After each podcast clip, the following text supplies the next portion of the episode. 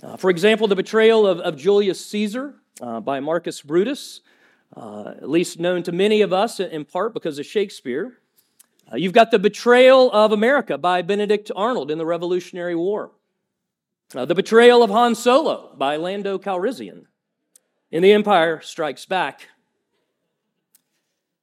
Seriously, though, uh, we do know that betrayal is, is a big deal, that it is a weighty thing, that it is a serious and painful offense, because it is a ripping apart of relationship.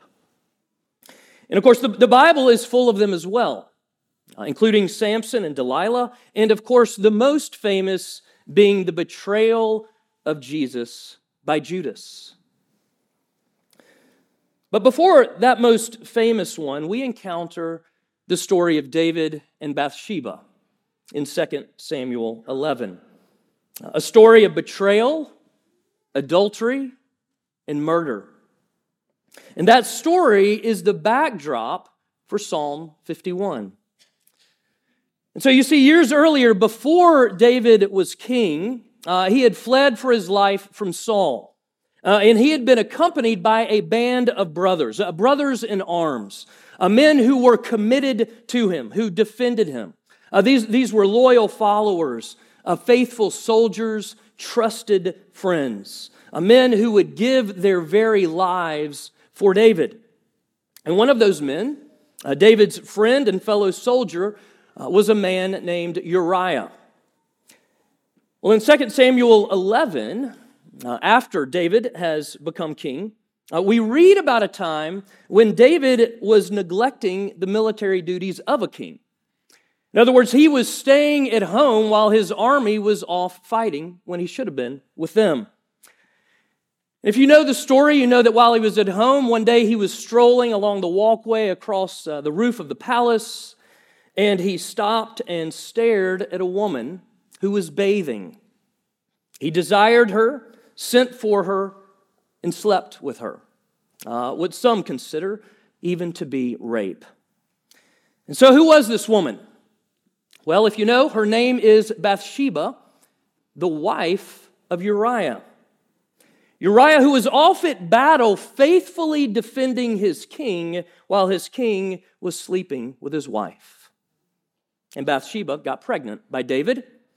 And so, what does David do? Well, he's got to figure out a way to cover this up.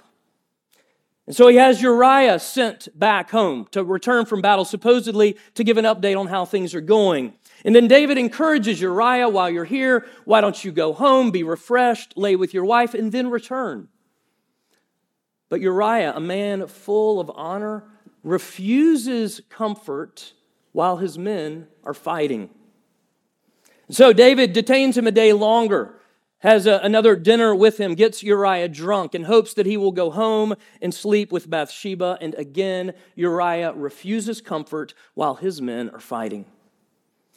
And so, unable to cover his tracks, David finally sends Uriah back to battle and sends him with a confidential note, top secret note to give to his commander.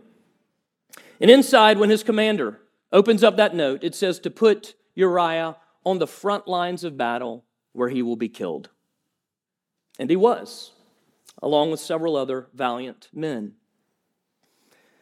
And I want you to think about this for a moment, because we're talking about King David, a good shepherd. We're talking about the one who is, is known as is, is the man after God's own heart. A good king, a military champion, one who years earlier, way before he became king, saved his people when he trusted God and defeated Goliath. This is a man who is compassionate toward his people, passionate for his God.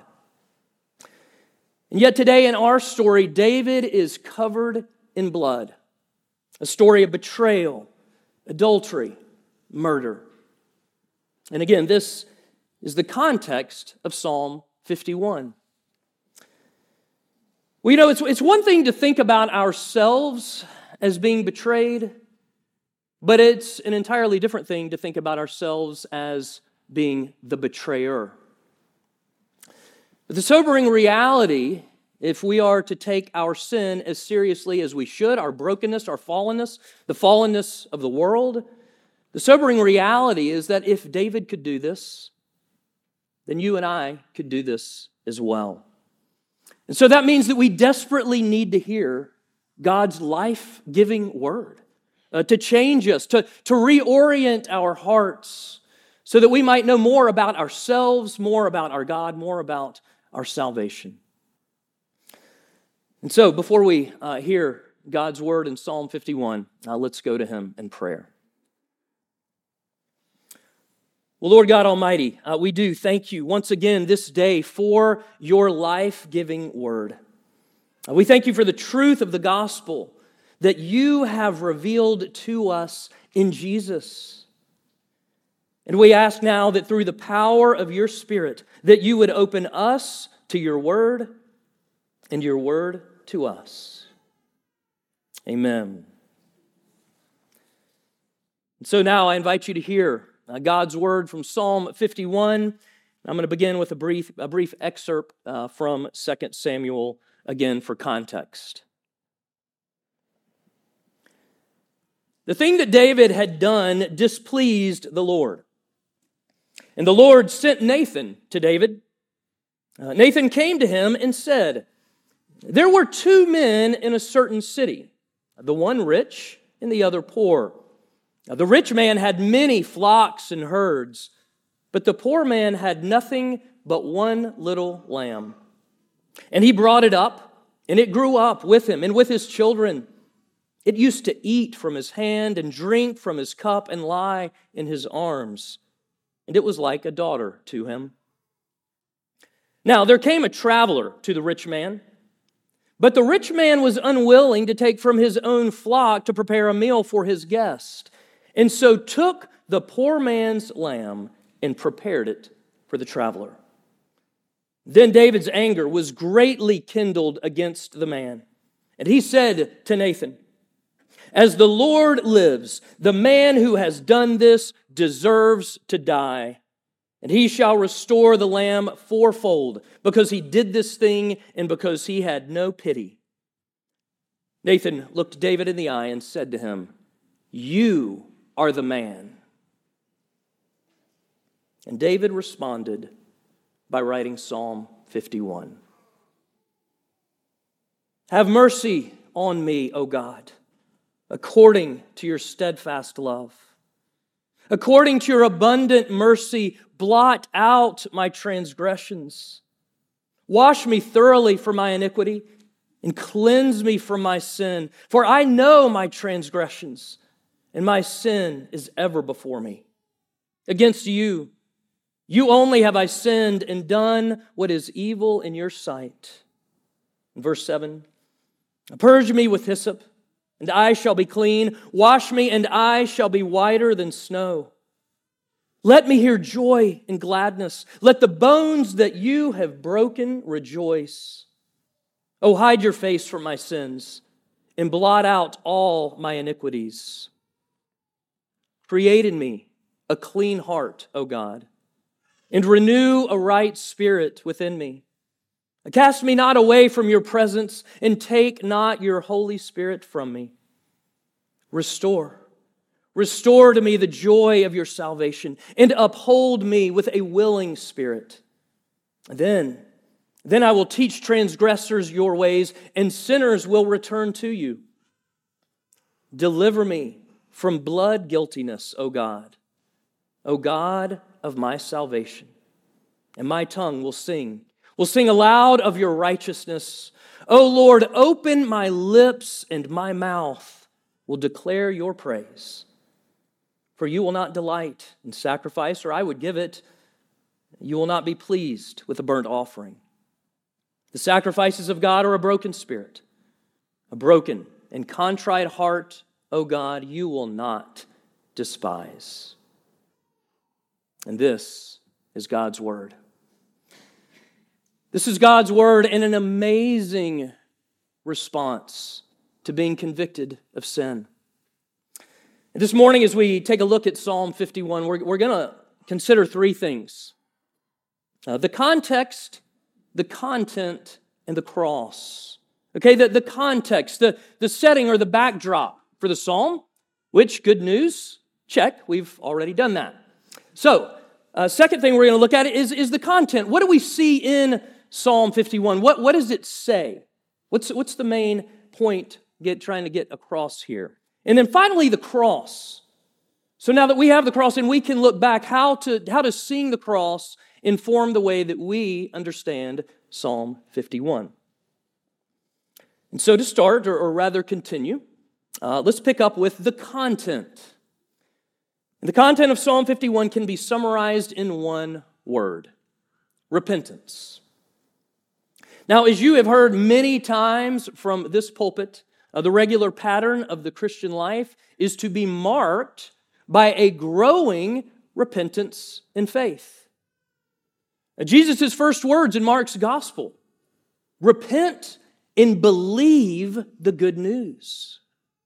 Uh, Martin Luther's first statement in the 95 that he nailed on the door at Wittenberg all of life is to be repentance. And yet, Calvin noted it's easy to use the words faith and repentance, but they are the things that are most difficult for us. And so, why? Why is that? Well, it's because many, if not most of us, have a misunderstanding of repentance, at least to varying degrees. And so, my hope today is to help us better understand the gift of repentance. Now, one startling uh, definition that I came across comes from Tim Keller. Repentance is killing the habits of the heart that are killing you without killing yourself. Repentance is killing the habits of the heart that are killing you without killing yourself. Now, of course, simply put, repentance is turning from sin and turning to God. Which, of course, means if you think about that further, it is turning from death and turning to life. And in Psalm 51, David expresses true repentance. But before we talk further about repentance, how did David get there in the first place? I mean, how, how did David get from, from 2 Samuel 11 to Psalm 51? How did he get to a place of actually seeing his sin and then repenting of it? Well, think about it this way. You ever been caught with your fly down? Maybe a little something between your teeth or something hanging from your nose? How did you know? Someone told you. Either that or you walked in the restroom, noticed, and then you were unhappy with the someone that didn't tell you. But most of the time, it's because someone told you. In other words, someone saw what you couldn't see. And here, Nathan tells David about what he couldn't see, about what he was blind to.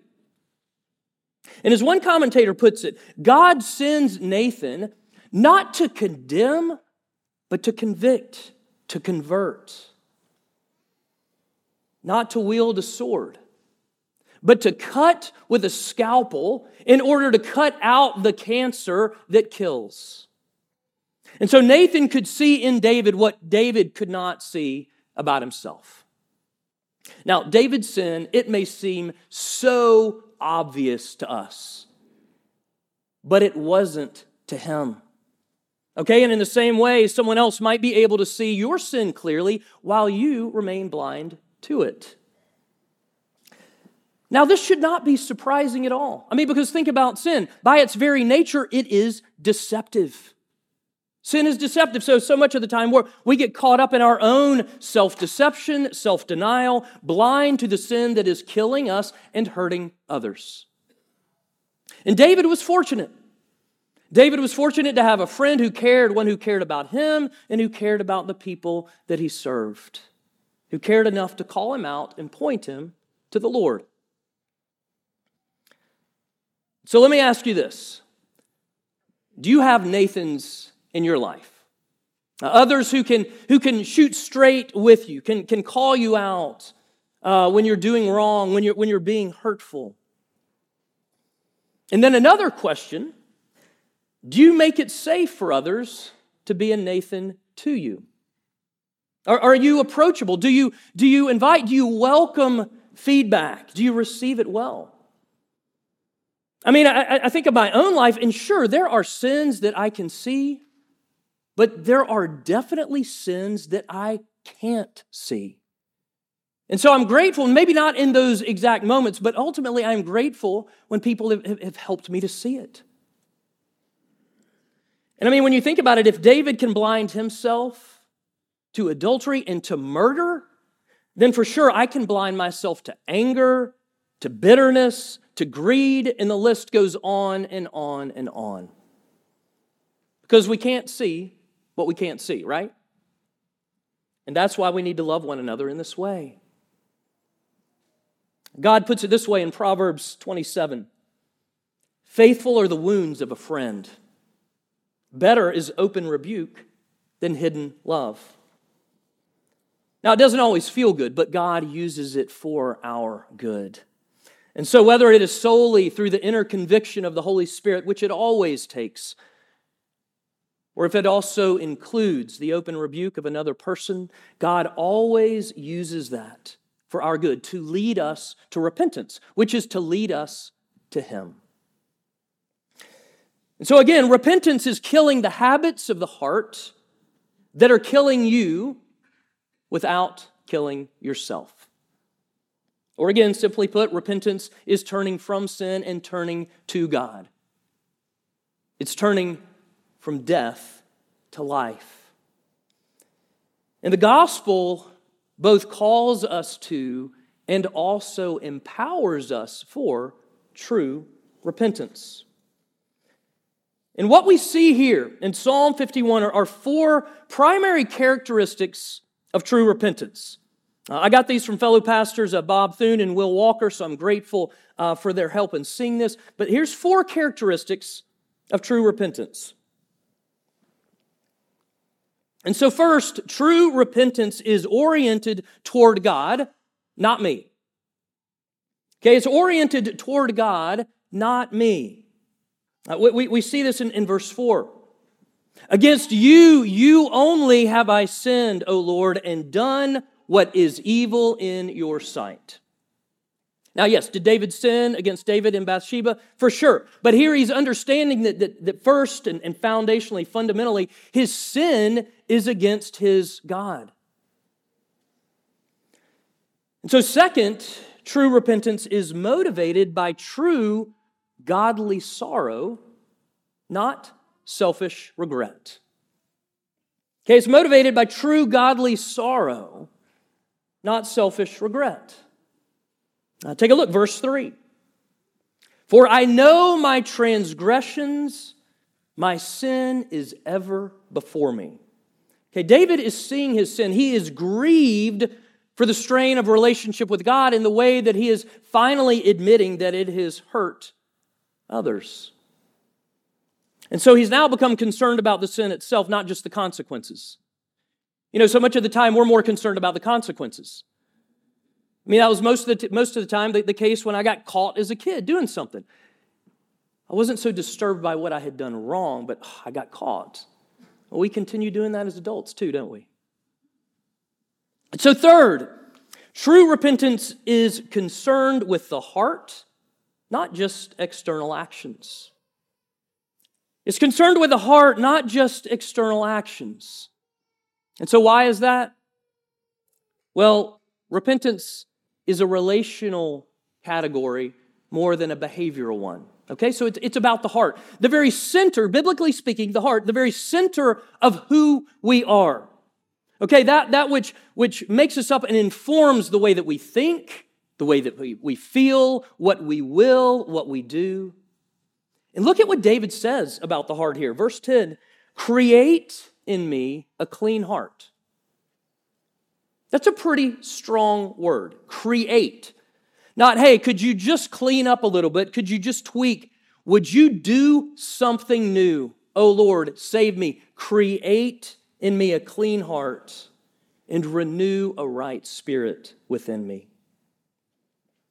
Well, fourth, true repentance looks to Jesus for deliverance from the penalty and power of sin.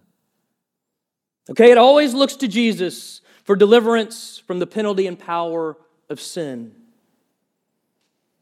David cries out, verse 14, for deliverance. Deliver me from what? From my blood guiltiness. I did this. I am wrong. O God, save me. Deliver me, O God of my salvation. Uh, verse 8, let, let me hear joy and gladness. In other words, remove the guilt and shame that has imprisoned me, that has blinded me, and cover me with your love and with your joy. Verse 12, restore to me Restore to me the joy of your salvation. And so, yes, true repentance always looks to Jesus for deliverance from the penalty and power of sin. And that brings us to our final point the cross. Because the cross is where we find true deliverance. Okay, so when I, when I was growing up, my family attended, uh, it was an old Episcopal church. And a story came to mind this week uh, when I was a little kid uh, in preschool, probably about three or four years old, is my guess. And we had, I remember we had a relatively new uh, Sunday school wing at the time. Uh, had the good old cinder block walls, and the hallway, I think, was painted some kind of dark gray blue, you know, not the most warm and welcoming, inviting, but that's what it was. And, and I remember one Sunday morning when my mom was walking me to my Sunday school class. I was walking down the hall, and I, and I noticed something way up high that I just hadn't noticed before. Now, it was, it was a crucifix, but I didn't, I didn't have that word in my vocabulary, and I, and I couldn't quite see what it was. And so I just looked up and I said, Hey, mom, what is that? And she simply answered, Oh, that's Jesus on the cross. And so over the next few weeks, I, I, was thinking about that over and over, and especially on Sunday mornings when I had to, to walk down that hall to my Sunday school class and then, and then walk back up the hall. And I began to, to look at it, and I, I started to wonder out of all the churches in the entire world, how did our church get to be the one that actually has Jesus on the cross? Okay, so you can see where this is going. Yeah, like I actually thought that was the real Jesus. Okay, preschooler, take what mom says literally. It's Jesus on the cross. Which, of course, then leads to the next question why is he so small? Okay, now they say that, that bright children ask lots of good questions. I'm afraid that maybe the converse is true and that not so bright children come up with really dumb conclusions. So I eventually concluded, having never asked anybody about this, that it was a shrunken down, mummified Jesus. That was my conclusion. Okay, now think about that. In my church, it weirded me out, friends it weirded me out. It freaked me out so much so that I didn't like walking up and down that hall. And, and that when I did, I would always walk as far as I could to the opposite side so that I, so that I could just avoid it. Now, I mean, I, I do thank you for your, your patience and grace. I mean, I was a preschooler. Uh, I obviously had an active imagination and clearly some very bad theology. But as I thought about it, I realized Aren't we just the same way so much of the time? I mean, that we often live as if Jesus is really small and as if his cross isn't big enough to cover all our sin. And you know what happens is that lie leads us away from the gospel. It leads us away from the cross where we walk on the opposite side of the hall and avoid Jesus. But what we see here, so wonderfully, what we see here in Psalm 51 is that, in, that instead of pretending that he isn't that bad and, and thus walking on the opposite side of the hall, avoiding God, what we see here is that David runs to God. He runs to God covered in blood with his betrayal, adultery, and murder, knowing that God is his only hope and knowing that God is big enough to cover all his sins. and though David couldn't see the cross as clearly as we can today, We do begin to catch a glimpse of it in verse 1.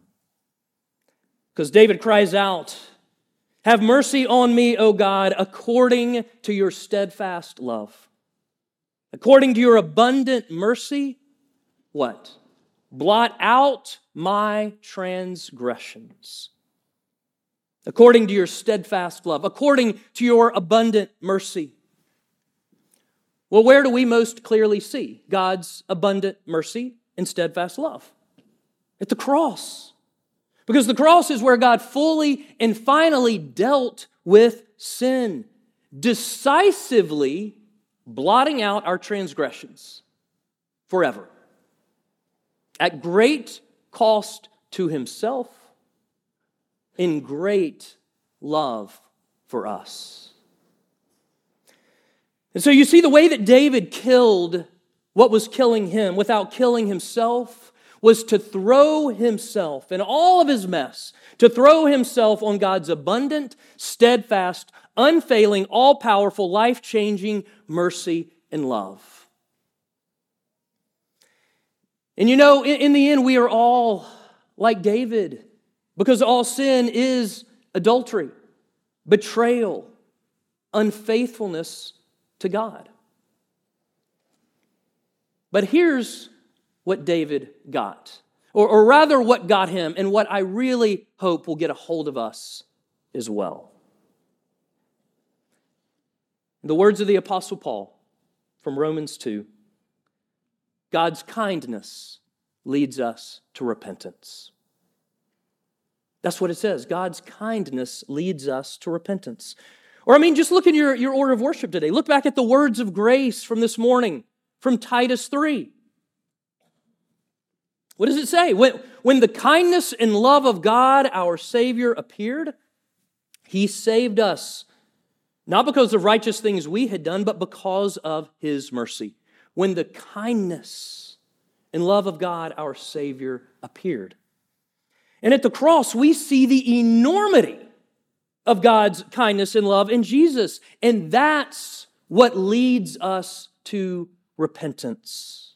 That's what leads us to turn back to the one who gave himself for us with an undying love. And so, like David, we return to him again and again through the gift of repentance. Okay, not, not with, with heads hanging down, not with a sense of condemnation, because there is, in Christ, there is now no condemnation. No, instead, we return humbly grateful. We turn back again and again with thanksgiving and joy. And so, friends, look to the cross and keep looking to the cross and see the kindness and love of God, our Savior. And then let His kindness fill you with joy and lead you to repentance and lead you back to Him again and again and again. Well, this morning, of course, we have the opportunity to do just that right now. Because here at, at this table, the kindness and love of God, our Savior, is expressed beautifully and powerful, powerfully to us. Right here. And, as, and as, as we prepare to come to the table, I couldn't help but think of what the Pharisees said, their, their complaint, their accusation against Jesus. If you remember in Luke 15, the Pharisees uh, decry, they say, This man welcomes sinners and eats with them. Amen. Hallelujah. Yes, he does. And he invites you and me to come to his table. He invites us to come and to eat with him, to come acknowledging our sin, embracing his forgiveness, and rejoicing in his grace and loving kindness. And so let's do that now.